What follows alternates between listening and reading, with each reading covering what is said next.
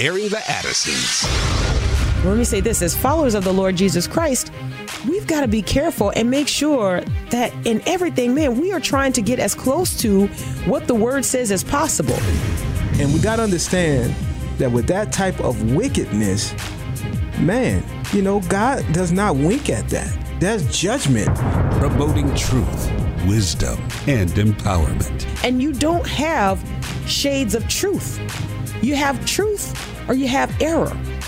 You have fact or you have fiction. Mm-hmm. And now we go into the thick of it. Uh oh. Uh oh. Hi, and welcome to the broadcast. Pastor Jeff Shreve here, and I'm with my lovely wife, Debbie. We are filling in for Will and Miki this week, and we've been having a great time.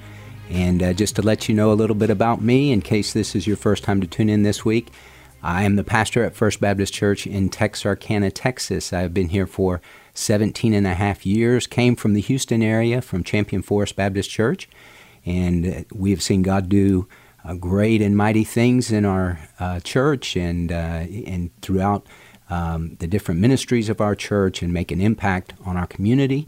And in 2005, God led me to start a radio and television ministry that was a, a national ministry that went international, and God has blessed. And we are very privileged and pleased to be able to partner with American Family Radio for the last several years. And we broadcast every weeknight at 6 o'clock Central Time. And uh, we've been doing that for several years now, and it's just been a great, great blessing. And hopefully, it's blessing the listeners. Well, Debbie and I have been talking about the home some this week, and, and uh, for this Friday, we want to talk about this subject smart parents in an age of smartphones. We know that uh, parenting is a challenge in any age and in any era, but it's especially challenging now in this age of technology. Remember that book, that James Dobson book, that parenting isn't for cowards? That's it, definitely true. Definitely true. Parenting is hard, and uh, it is especially hard if you're a single parent. My heart and Debbie's heart, we it goes out to uh, to single moms, single dads who are trying to do everything and uh, the the reality is, uh, it's a it's a two person job uh, to be a good parent. And if you're doing it by yourself, God can give grace and does give grace, but it's just that much more difficult. So, to be a smart parent in an age of technology. Uh, one thing doesn't ever change, and that is just the basics of parenting. Right. And uh, regardless of whether you're parenting in the 1700s or in 2020, some of the basics of parenting they don't change at all. And uh, one of the basics is marriage is still key. And we've talked about that this week. You you cannot let the kids become the CEO of the home. Marriage has to be, unless the Lord builds the house, they labor in vain who build it. Psalm 127, verse 1. Your marriage has to be built on the Lord. Your family has to be built on the Lord and His Word. And the marriage has to be the main thing in the home because kids get so much security from that. Right, and I think uh, studies have shown that homes that are child centric and that, that focus on the children raise unstable and very entitled children. And um, I think we can see the results of some of that in our culture today. We have a lot of entitled children out there. Um, if any teachers are listening, they would say a hearty amen to that, I'm sure. Um, and that's that's part of the results of make, making homes child centered, not marriage centered. Right, and, and it's good in your home to uh, to show affection to your spouse in front of your kids. I'm not talking about going overboard, but uh, but hugs and kisses and things like that. As your kids get older, they'll they'll act like it grosses them out. Right. And uh, you'll hear the you know, and get hey get a room. They yeah, I remember ours did that to us once, and we looked at him and said, "We have a room. It's right over there." so, uh, but so they'll say those things, but really deep down, they love that because that gives them security. Because they say, "Hey, you know, mom and dad still love each other."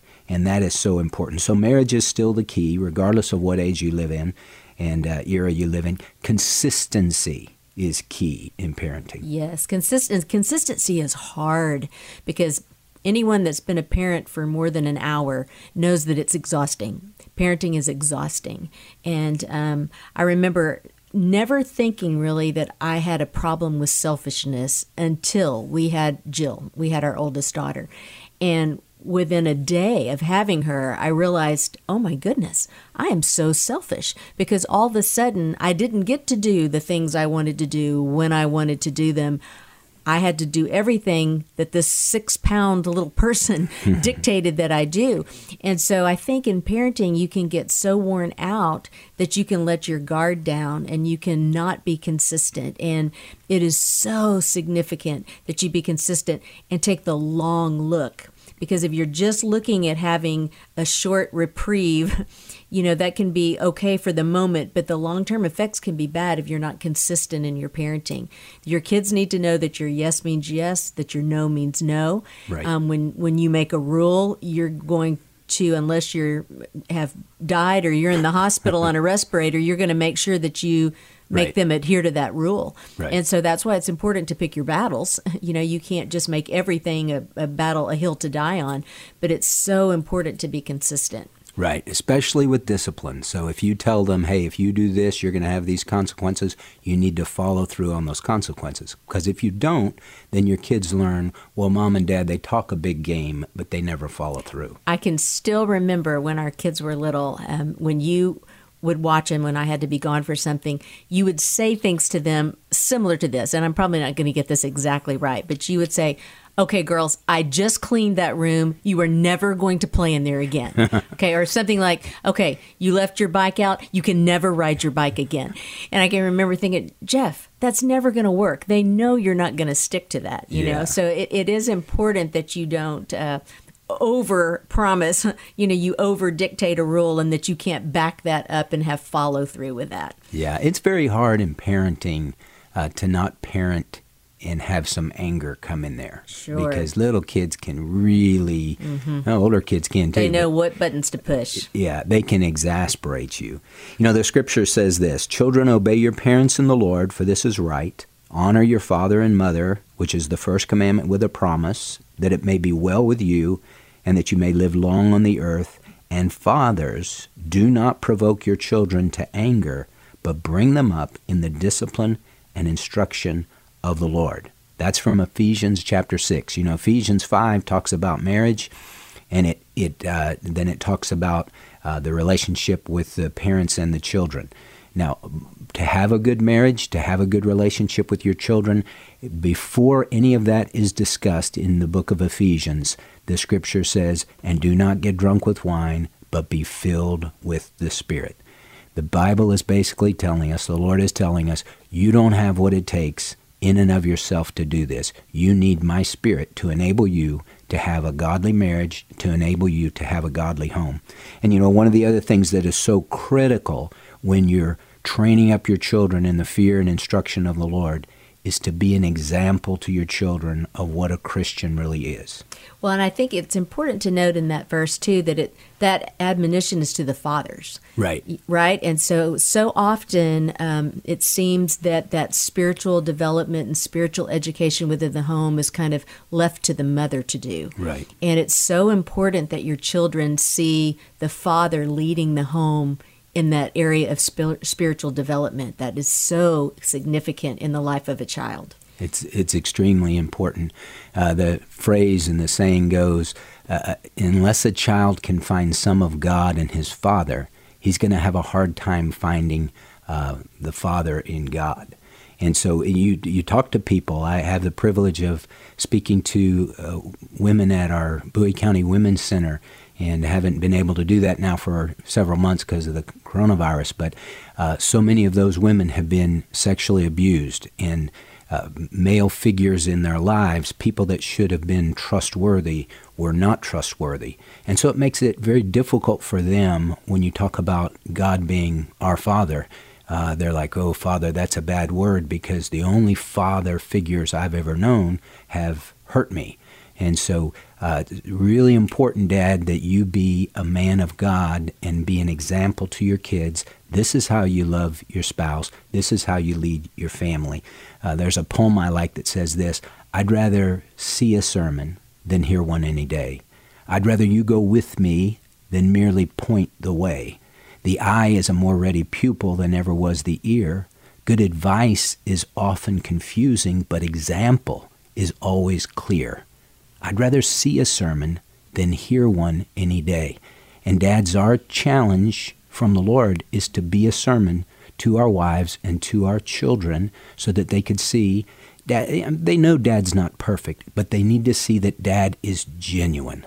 And dad really loves the Lord and dad walks with the Lord and dad is uh, he's doing what the scripture says John 3:30 as John the Baptist said concerning Jesus, he must increase, but I must decrease. And that's the Christian life in a nutshell. The Lord, the Lord gets more and more of us, and we let him dominate our lives in more and more and more areas, and then you see less of me and you see more of Jesus. Well, and I think in in parenting, we just all make mistakes. You know, I mean, there is not such thing as a perfect parent, and um, I always say that our kids turned out way better than we parented because our all three of our girls are just fabulous young women and we made a lot of mistakes. I mean, we did a, we did a lot right, but we did we made mistakes as well and God was very gracious with us in those mistakes that we made, but when we did mess up, we came before them and we humbled ourselves and we apologized. If we over disciplined in a situation or if we um, got something wrong and we we punished a, a, situation that really there wasn't anything to punish there, or punish the wrong one, or yes, or punish the wrong one, which happened a lot. Um, but we just came before them, and or if we uh, maybe we modeled something in front of them that wasn't a godly trait that we wanted them to to have we would come in front of them and say, okay, in this situation, man, mom really blew it. I, when I said this or when I did this, that was wrong. That wasn't honoring to the Lord. And I've asked him to forgive me. And I, I want you to forgive me as well, because that's not the example that I want to set before you. And um, kids are very gracious and they truly are very forgiving uh, when you come before them humbly like that. Well, your kids know you're not perfect. Right. And no one is. The best parent, James Dobson, uh, he, he wasn't a perfect parent, and uh, you're not, and I'm not, and Debbie's not.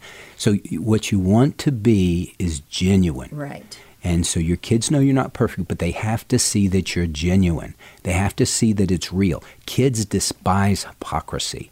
And if you're a hypocrite, if you're one way at church and a different way at home, you're turning your kids off to the Lord because they just say, well, this Christianity stuff is it's just a bunch of talk and it's not a not a action. It's not walk.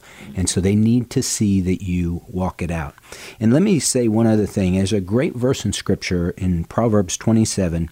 It says, Know well the condition of your flocks and pay attention to your herds. Now that's a great verse about parenting because when it says when it says know well the condition of your flocks, the word for for condition in the Hebrew is panim, which means face.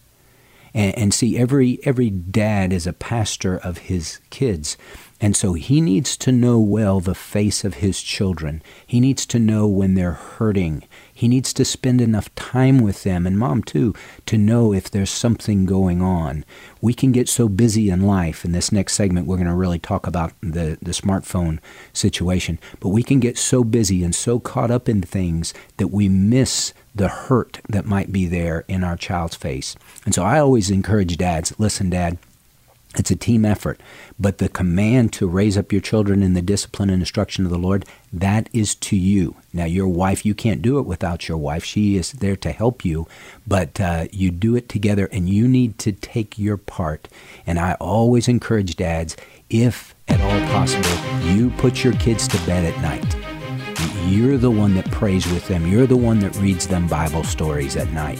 They need to see that, hey, this is this is true in dad's life. And, and, dad loves the Lord, and, and dad knows the Word of God, and dad is praying with me, and dad is calling my name before the throne of grace. That goes uh, such a long way in developing a spiritual hunger in your child for the Lord Jesus Christ. So when we come back after the break, we're going to talk about uh, the smartphone era and how that has made such an impact on the home and in parenting. So we'll look for you after the break.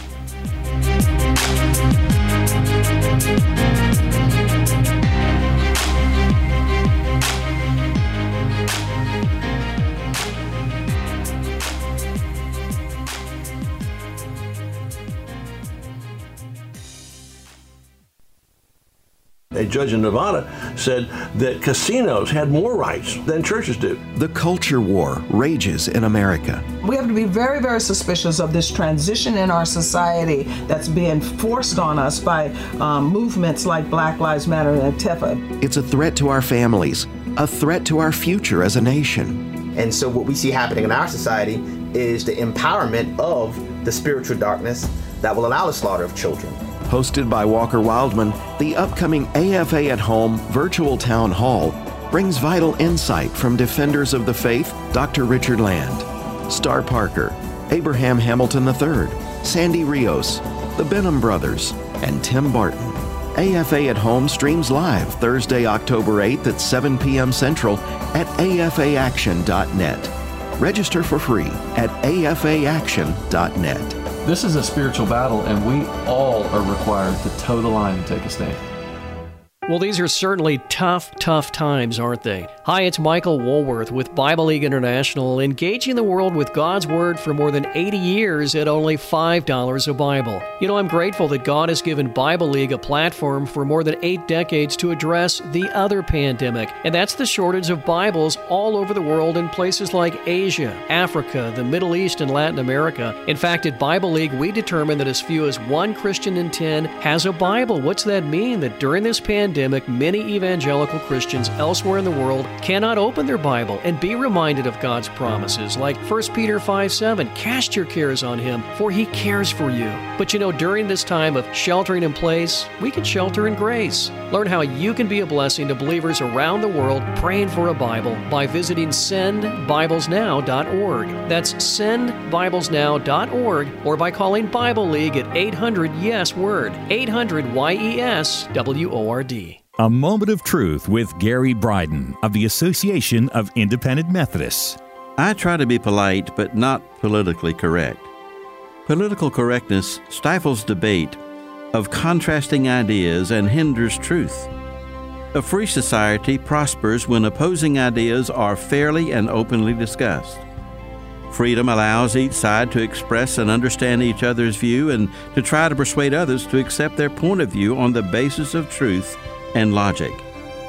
To suppress one point of view through political correctness destroys a free society and destroys the ability to discern and discover truth. To suppress truth is the opposite of what Jesus came to do. It was Jesus who said, I am the way, the truth, and the life. The Association of Independent Methodists, like minded congregations doing together what can't be done separately. Visit aim2020.com. welcome back to the broadcast. Pastor Jeff Shreve here with my wife Debbie, filling in for Will and Mickey on airing the Addisons. I want you to mark this date, Thursday night, October 8th. That's uh, this coming Thursday, 7 to 9. It's a virtual town hall. You might have heard about that in uh, some of the, the ads, but it's going to be with Walker Wildmon, the AFA uh, vice president.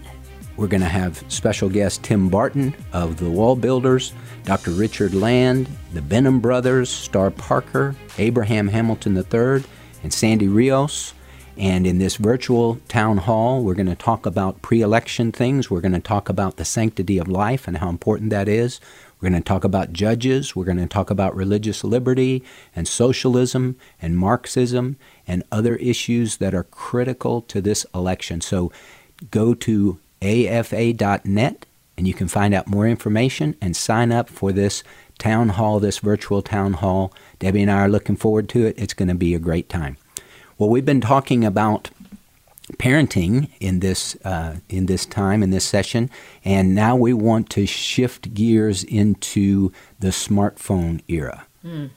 So the smartphone, Apple came out with their smartphone in 2007, and it it exploded on the scene and became um, something that everyone had to have some kind of a smartphone, whether it was Apple or another company.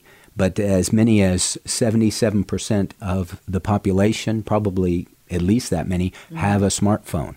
And 75% of teenagers have a smartphone. Well, now even children right. have a smartphone. Right. Tweens have them. And it's almost like you can't live life without a, a smartphone. You know, when when I went off to college, it was bye, mom and dad. I'm I'm going to college now, and I had to drive for three hours, and you know, you didn't think about well, what happens if I have a problem? I was like, well, your parents wouldn't know. There was no way to contact them because you didn't have a a phone back then. But it's interesting with the advent of the smartphone in 2007 and then also social media, all that kind of took place at the same time. Facebook launched in 2004 and YouTube was 2005 and then MySpace was 2006. So all these social media outlets began all about the same time that you had the smartphone. Well, they noticed that uh, there was an increase in suicides an increase in depression, an increase in anxiety, especially in teenagers. And so things have uh, gotten better in some instances for sure with the technology, and they've taken its toll on the users. And kids today grow up uh, with with this insecurity about how many friends do I have, how many likes do I have, how, how many positive comments. So much more pressure.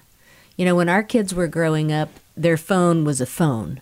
I mean, they could text people on it, but they didn't have access to the internet. They didn't have access to all these other things. And so, if they took their phone in their rooms, we didn't have to be very concerned with that. Um, but in today's age of parenting, there's so much more uh, that has to be thought about and has to be considered and has to be policed uh, than when our kids were growing up. Uh, there was a study done by a group called Common Sense Media, and uh, they kind of sought to figure out what, what kind of usage are teens using in their phone. How many hours a day is the average teen on their phone? So they found out that those ages 13 to 19, on average, they were on their phone seven hours and 22 minutes a day in a 24 hour period.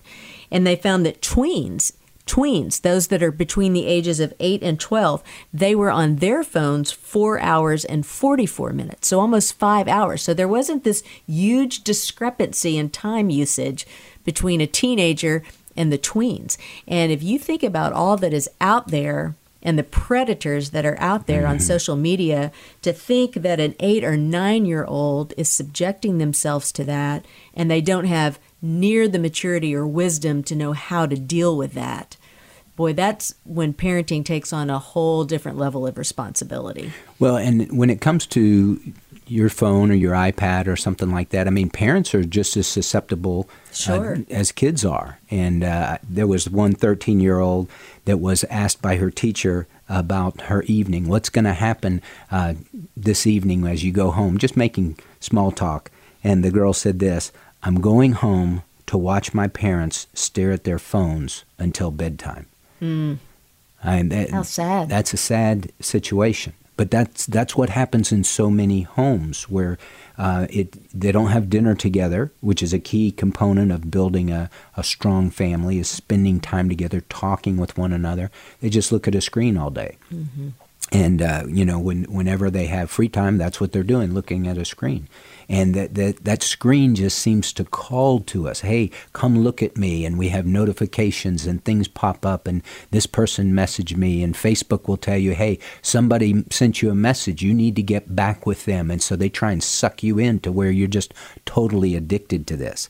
Well you know there's a fantastic documentary on netflix right now called the social dilemma and it talks about the um, different algorithms that are written and programmed specifically to manipulate people into spending more time on Facebook, more time on social media. And uh, if you have not viewed that documentary, it's very, very informative and very thought provoking. It is, and and uh, you know the thing about smartphones, they're powerful tools, and they can be used for great things. I listen to sermons all the time on my phone when I'm walking, when I'm working out. Well, and think about what we would have done during this um, quarantine if we wouldn't have had that to be able to watch our churches online and different things. So God can use it for good, absolutely. Right. But it, it, just like anything, it has a dark side, and the dark side is it can open the door to all sorts of evil with pornography and things like that. It can open the door to addictions, online gambling, and things like that. Um, And it, the thing that it does more than anything is it distracts you. Um, it is a distraction, and, and, it just draws our attention to this little screen, and that's all we look at. Uh, it, very interesting little statement that was made in the book uh, Charlie and the Chocolate Factory from 1964. It, it's a line uh, or a little soliloquy from the Oompa Loompas in oh. that Charlie and the Chocolate Factory, and it was about television. And it says this It rots the senses in the head, it kills imagination dead. It clogs and clutters up the mind. It makes a child so dull and blind he can no longer understand a fantasy, a fairyland. His brain becomes as soft as cheese. His powers of thinking rust and freeze. He cannot think, he only sees. That's for television. Right. And now we have the smartphone and uh, so much more powerful and opens the door to so many more things that are dangerous for well, children. Well, and there's they're showing now studies have been done that show that this usage of the cell phone has so many harmful effects for young kids and for teenagers. It it disrupts their sleep. Okay, they see that the blue light effect when they're on that screen for too long. It causes hyperactivity in children. Um, it can cause a lot of emotional and behavioral problems. And this is interesting. It promotes just kind of a sedentary lifestyle, which we're seeing is leading to more and more childhood obesity because kids don't get out and play. Right. They don't get out and exercise. They're just kind of tied to the phone or tied to a video game. And then it really inhibits just their social development because they don't learn how to communicate face to face, voice to voice it's all done through text messaging. Right. And that can be so misconstrued sure. and so misunderstood. Right. And so there's just so many harmful effects uh, that can come about by overuse of the cell phone. I love this quote from Blaise Pascal. Blaise Pascal was the uh, French philosopher and, and inventor and theologian of the 1600s. He said this The only thing that consoles us from our miseries is distraction. And yet, this is the greatest of our miseries. For it is this which principally hinders us from reflecting upon ourselves. Distraction amuses us and leads us unconsciously to death. Mm. And I think that's what's taking place in so many lives where we're so distracted by our smartphone that we miss living. That's right. And uh, so let's talk about some practical things, Debbie, that parents can do in this era and age in which we live to counteract the addiction of the cell phone? Well, I think first of all, there needs to just be some time within your home where it's a no phone zone. No phone zone. And so if that's dinner time where everyone puts their phones up and no one answers their phone during your time around the table, maybe it's a an, a designated hour after dinner where you just kind of spend time together as a family, but there needs to be a, just a no phone zone. And that is not going to be popular with your kids. Your kids are not going to like that. But your job as a parent is not to be their buddy and is not to be their friend. Your job is to be their parent. And so sometimes as parents, we have to put down some hard rules that are not going to be very popular because we're taking the long look and we want what's best for our children. And I think that is one key thing is to make sure that you have some time in every given day that is a no phone zone. Well, I think one of the things that helped us too in parenting is we had uh, about four days a week we sat down and ate dinner together. At least four, yeah. And uh, in today's world where people are so busy, they're not doing that. And so families are just eating on the run, eating on the fly, and so much of the time they're eating and they're on their phones, all of them. Right. And so ta- you see that in restaurants when you go out to eat. Right. Yeah, table table time needs to be no phones. We, this is where we talk. This is where I know well the condition of my flocks and my herds. I can look into my children's faces and see how they're doing and ask them questions about things. And you know, as they get older, they're not wanting to uh, to necessarily just spill all the time. Right. And so it takes uh, quantity time to get quality time. And, and so those two things are both very critical. But uh, the other thing about the smartphone era is you have to operate your phones in the light. You can't operate in the darkness. You can't start sneaking around with your uh, with your iPad and your cell phone and uh, do some things that nobody else knows about. You're looking at things nobody else knows about. You're you're chatting and nobody else knows about this, and you got these secret accounts and all that stuff. Uh, the devil works in the secret places and in the dark. And uh, sin dies when it comes into the light, but it thrives in the darkness. And so we have to operate and make that a rule of the home. Hey, we operate our smartphones in the light. We don't have secret things and secret accounts and secret places we're going. We're bringing this into the light. Well, I think too, even in terms of that darkness, your children do not need to have their cell phones in their bedrooms. They just don't need to. Those need to be under a parent's jurisdiction when it comes time for bedtime. Um, studies are showing that it's just disrupting kids' sleep so much because they're getting text messages and notifications all during the night that's waking them up and it's interrupting their sleep cycles. And it's just not a good thing. So they really, once they turn in for the evening, whatever time that bedtime is for, for your child based on their age, they just do not need to have that phone in their room any longer. It needs to kind of be under under your lock and key. Well, a study said that 82% of teens sleep with their phones. Right. And they don't get to sleep because it's always dinging and doing whatever. Mm-hmm. Uh, there was a study in the UK. Teens in the UK said this their number one need from their parents was to help them with sleep as it related to their phones because they weren't sleeping. Right. Because they were constantly looking for likes and comments and uh, you know followers and all that stuff. So that is very key. And uh, put put a curfew on the phone. Right. You know, at, hey, at this time we don't have it at the table, and at this time, uh, nine o'clock or whatever, ten o'clock, hey, it goes in the it goes in the safe. Um, we're not gonna we're not gonna look at this anymore. Right. And that keeps too uh, that helps your kids not get in trouble with their phones as it relates to uh, pornography and chat rooms and things that, that are going to be bad for them. And what was the name of that site we talked about earlier that helps parents know how to police phones?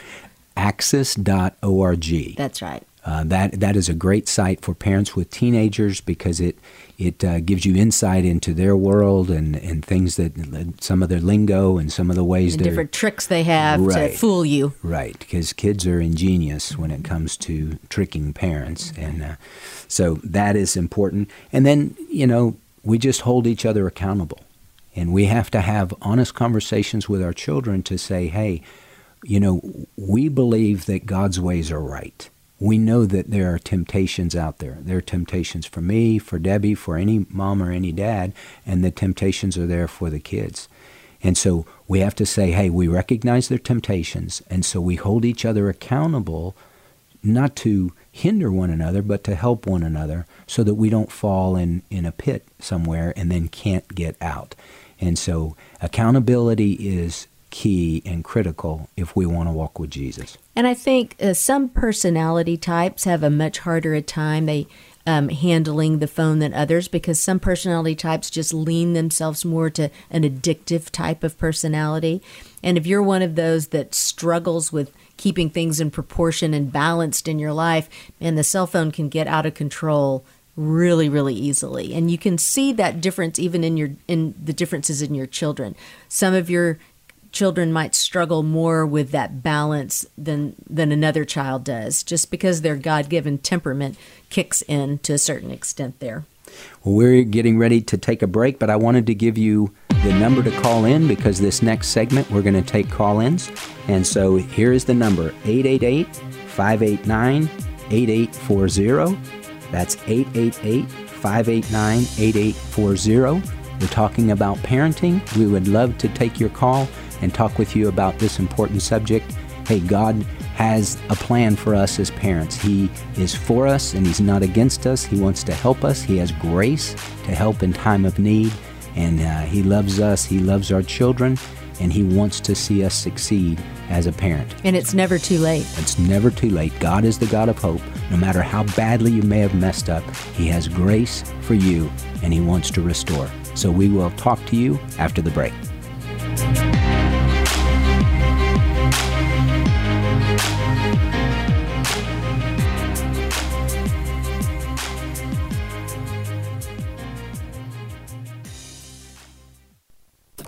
American Family Radio newscasts are now available as a podcast. I'm Rusty Pugh. I'm Steve Jordahl. Didn't catch the full story? Listen to the podcast.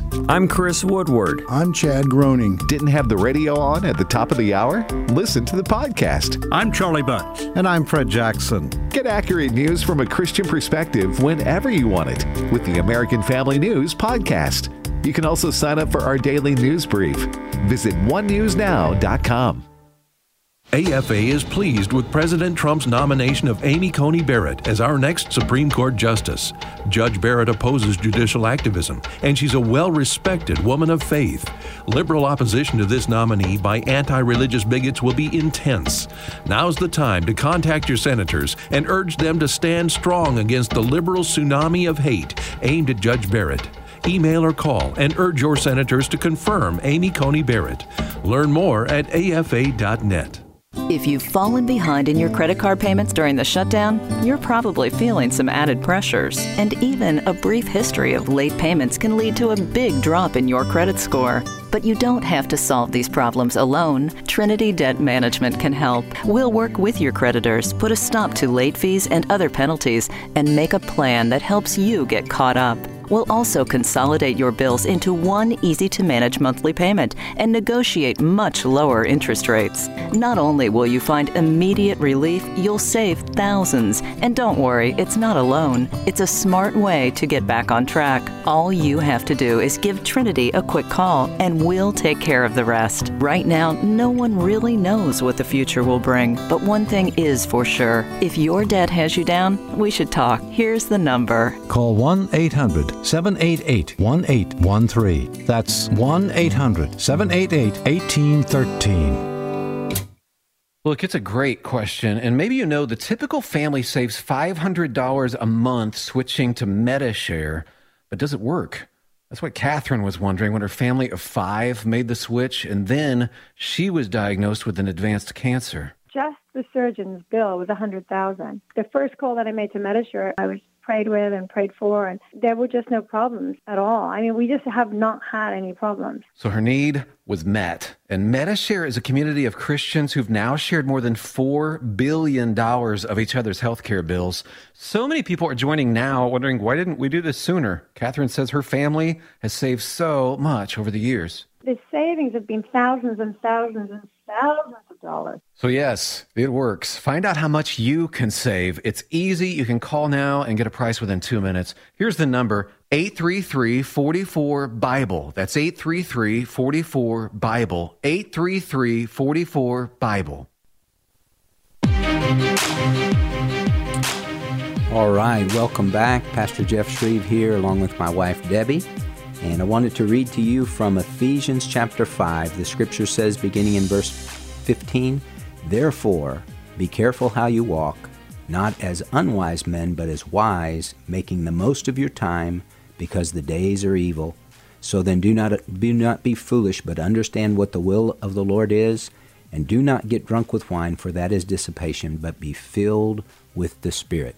We're talking about parenting, and we're talking about how we don't have what it takes to, to do the job, uh, but God has given us His Spirit as believers, and we can have strength and power as we trust Him and as we yield ourselves to Him. So, well, we, we ended that last segment with um, bringing up the fact that it's just never too late. And it's it's important to know that because so often when you read books on parenting or you hear, hear people talk about parenting, you can think, man, I, I missed it. I, I didn't have this information. I would have done things differently. It's too late for me. I've just really blown it. But God is the God that is uh, faithful and He's true and He's the God that's the same yesterday, and today, and forever. And it is never too late. If there's breath in your body and breath in your child's body, it is never too late to build relationship and to make things right. That's very good. God is the God of hope. Romans 15 13 is one of my favorite verses in all the Bible. Now may the God of hope fill you with all joy and peace in believing, that you may abound in hope by the power of the Holy Spirit. Well, we want to go to the phone lines. We have Preston from Louisiana. Preston, welcome to the broadcast. Hello, how are y'all? Good. How are Great. you? Doing great, doing great. I just want to reach out and say uh, I'm a new listener to this broadcast, Um, y'all do a great job, and I just want to reach out and send all my love and light and uh, praise and worship to y'all and to my Lord and Savior Jesus. Amen. Well, thanks for listening, Preston. Absolutely. A uh, quick question, y'all. So, came father role. Um, I'm with my fiance. She has a daughter. She's five years old. Um, she's not my biological daughter. I've never had a daughter. We've been together for about a year. We are engaged.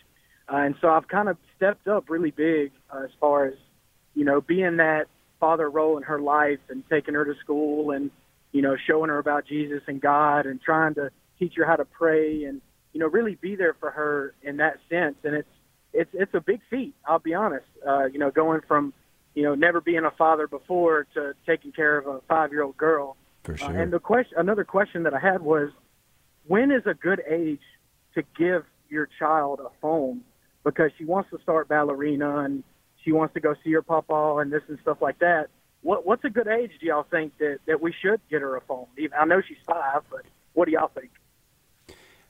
Um, well, good question.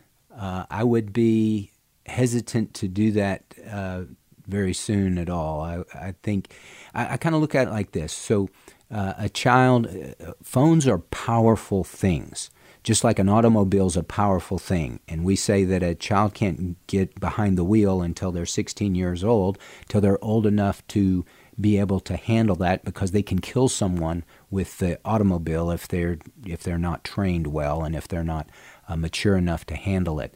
Now, I'm not saying you have to wait till 16 to get a, a cell phone, but I think you have to be old enough to be able to handle that. And uh, I would, if I were going to get a cell phone for uh, a younger child, let's say uh, 10 or something like that, I would put a lot of restrictions on it so they couldn't download apps, they couldn't get involved in things like that. Well, we have a 10 year old granddaughter, and she has a cell phone, but it is an old, old cell phone that is really just programmed to be able to use almost like a walkie talkie. And so she can contact my daughter through the phone but that's about all she can do with it. And so if she if there's an emergency and and her mom's not right there, she has a way to contact her mom, but she doesn't have access to necessarily call and talk to other people. Um, so it it provides the protection element without providing the risk of all of the downsides of, of a cell phone. Right. And I think with our kids, you know, we need to be praying a hedge of protection around them from the evil one because even if they don't have a phone, they're going to have friends that have phones. And so show them things. right. They're they're going to be exposed to things. And uh, as as much as we want as parents to keep our little darlings away from every single thing uh, we're not going to be able to do that. And if you put too tight a, a leash on your kids they're going to rebel because you didn't give them enough space well we are talking about parenting and uh, we want to take your call here's the number 888 589 8840. 888 589 8840. We have Monica from Tennessee. Monica, welcome to the broadcast. Hello. Hi, how are you um, doing? I, am doing good, thanks. We Good. uh, listened to your preaching during our quarantine time when we weren't having church. Really uh, appreciated that. Oh, well, thank but I wanted to say, yeah, I work with small children in uh, preschool, and um, parents need to talk to their children. We, you know, small children have to have a lot of words spoken to them to speak a lot of words back to you. Right. Uh, you know, you're building relationships, but you're also you're getting that vocabulary in there, and you're just getting the speech and language that they need. Parents are spending, I think, too much time in front of a screen and Right. not talking to their children young enough, even young, young age babies. You've got to talk to those babies. You've got to talk to those toddlers. You've got to read books to them. But we're just not talking enough to our kids. They don't learn the same from that screen, from that uh, phone, as they learn from speech. It it's I think use different parts of your brain for that kind of stuff. Right. That's that's very good. That's a good point.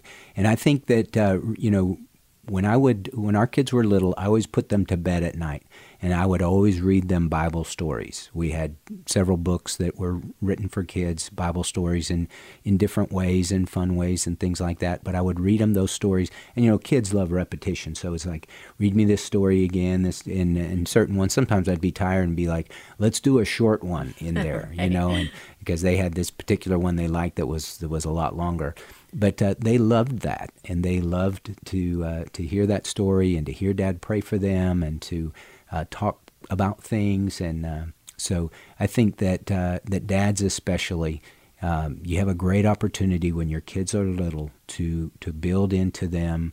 Uh, a love for the Lord and a desire for the Lord, and to just build closeness where your kids know, hey, my dad is my he's my hero and he he loves me and and he's there for me and he puts me to bed every night. Uh, that's a huge thing. So thank you for that, Monica. Uh, we have Mary from Pennsylvania. Mary, welcome to the broadcast. Can you hear me, Mary? Yes. All right. How are you doing? Very good. Thank you. How are you? Well, I'm doing well. So glad really that you've joined us today. show. Yeah, what's on your mind? Well, I have a poem about cell phone versus the Bible. It's um, not very long. Would you mind if I read it? Okay. All right, here goes. Cell phone versus Bible. Do you ever wonder what would happen if we treated our Bible like we treat our cell phones? What if we carried it around in our purses or pockets? What if we turned back to get it if we forgot it? What if we flipped it several times a day? What if we used it to receive messages from the text? What if we treated it like we couldn't live without it? What if we gave it to our children as gifts? What if we used it as we traveled? What if we used it in case of an emergency?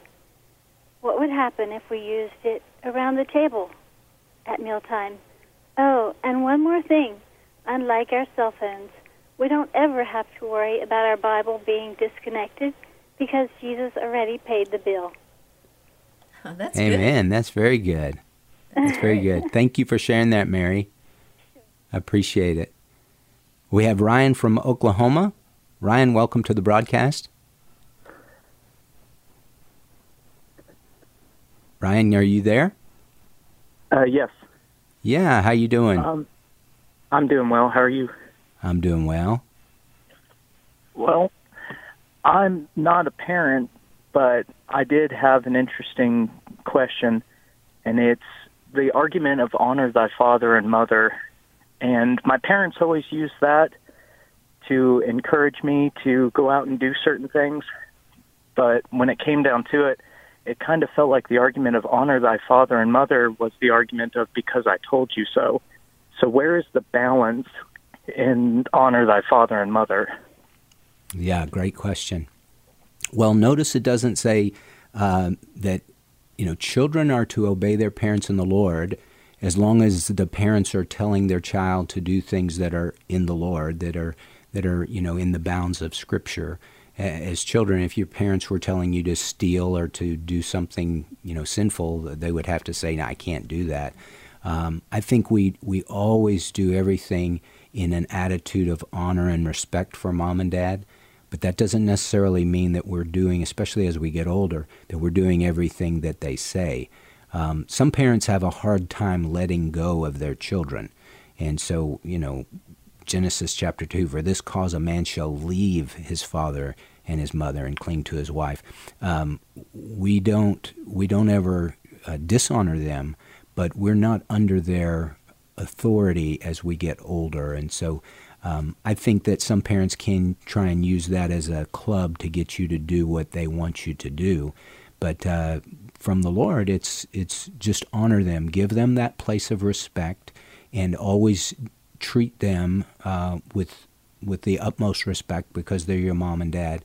But that doesn't necessarily mean you do everything they say. So that was a good question. I appreciate that so much. Uh, we have Lisa from Texas talking about cell phones for teens. Lisa, welcome to the broadcast. Are you with us, Lisa? I am. Hello. Hi, how you doing? Hi. I'm well, thank you. Um, I understand you're well, so I won't ask that question. um, so we have a 13 year old son, and uh, we made the mistake of giving him a phone too early. And much like your wife uh, talked about the different uh, children and having certain personalities, ours unfortunately uh, is more addictive prone. Uh, he has started, or started years ago. I guess we're on year two now of sneaking and doing everything. I mean, he eventually had everything. He had the Xbox, he had the uh, all of these things to play videos, and he had a cell phone. And then I got the parental app where you can restrict, and then he figured out how to get around that sure. and turn that off. And he would uh, sneak his phone, and then he started. We took that away, and he started sneaking other stuff. And and this is a child who otherwise knows the Word of God. He's a very sweethearted boy. He normally does not lie. He reads Scripture and participates actively. And it, it his eyes when he uses this phone uh, to game or otherwise do something, like I think one of you were talking about a blue light effect. His Right. eyes turn black and he became so angry. It was like something was growing in him. And so I just want your callers to hear from an experienced mother it's not worth it. I mean, we have taken everything from him, anything electronic. These these um, purposefully set programs are hurting our children. And when I hear people, anyone say, spend, allow five, six, seven hours of time on this phone. It's it's amazing. We're as Christians, we're supposed to be of the you know in the world, but not of the world. We're not doing our children any favor by allowing our children to be on the phone. Like you said earlier, sir, that we have to be parents, not their friends. It's up to us to Right. draw the line and say, you cannot have this phone. And and we're now dealing with the anger.